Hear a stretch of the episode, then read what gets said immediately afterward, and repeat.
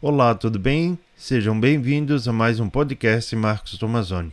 Antes de comentar a matéria de hoje, gostaria de fazer alguns convites. Para você seguir o podcast Marcos Tomazoni nas redes sociais: YouTube, TikTok, Instagram, Telegram e CloudHub. Convido você para conhecer os livros que publiquei. Fátima 1917 como a reflexão sobre as mensagens de Fátima e sobre o Santo Terço, e o caminho para a felicidade, com reflexões bíblicas que irão ajudar você no seu dia a dia. Os links estão na descrição do podcast no YouTube e no Club Hub, nos destaques do Instagram e na descrição do perfil no TikTok. Se você gostar do conteúdo desse podcast, dê um joinha, curta e compartilhe esse vídeo. Isso vai ajudar ele a aumentar sua relevância e chegar a mais pessoas. Exorcista explica sobre a importância da água benta. Matéria do site Café Católico Brasil. Padre exorcista José Antônio Fortea, no Tratado de Demologia, explica a importância da água benta na entrada da igreja. A purificação com água benta acompanhada de devoção produz três efeitos: atrai a graça divina, purifica a alma e afasta o demônio.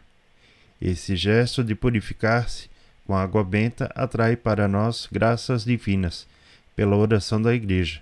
A Igreja orou sobre essa água com o poder da cruz de Cristo. O poder sacerdotal deixou uma influência sobre essa água. Ao mesmo tempo, ela purifica parte de nossos pecados, tanto os veniais como o reato que fica em nossa alma. O terceiro poder da água benta é afastar o demônio. O demônio pode entrar perfeitamente numa igreja. Seus muros não o retêm, o solo sagrado não o refreia. No entanto, a água benta é o que o afasta. As pessoas costumam se queixar de que se distraem muito na igreja.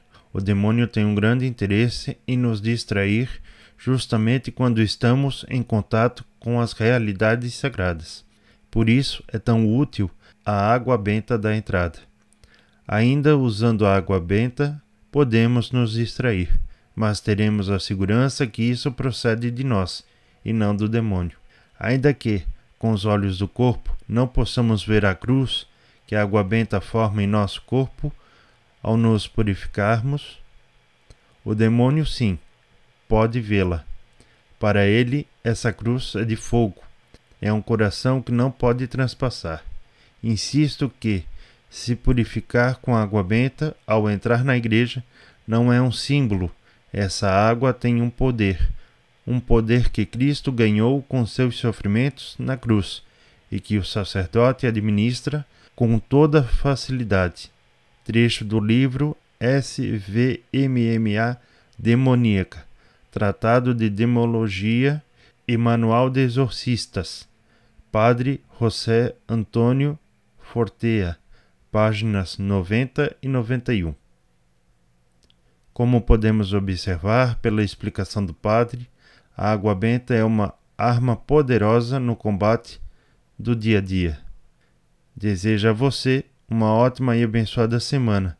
Um grande abraço e até o próximo podcast, se Deus quiser.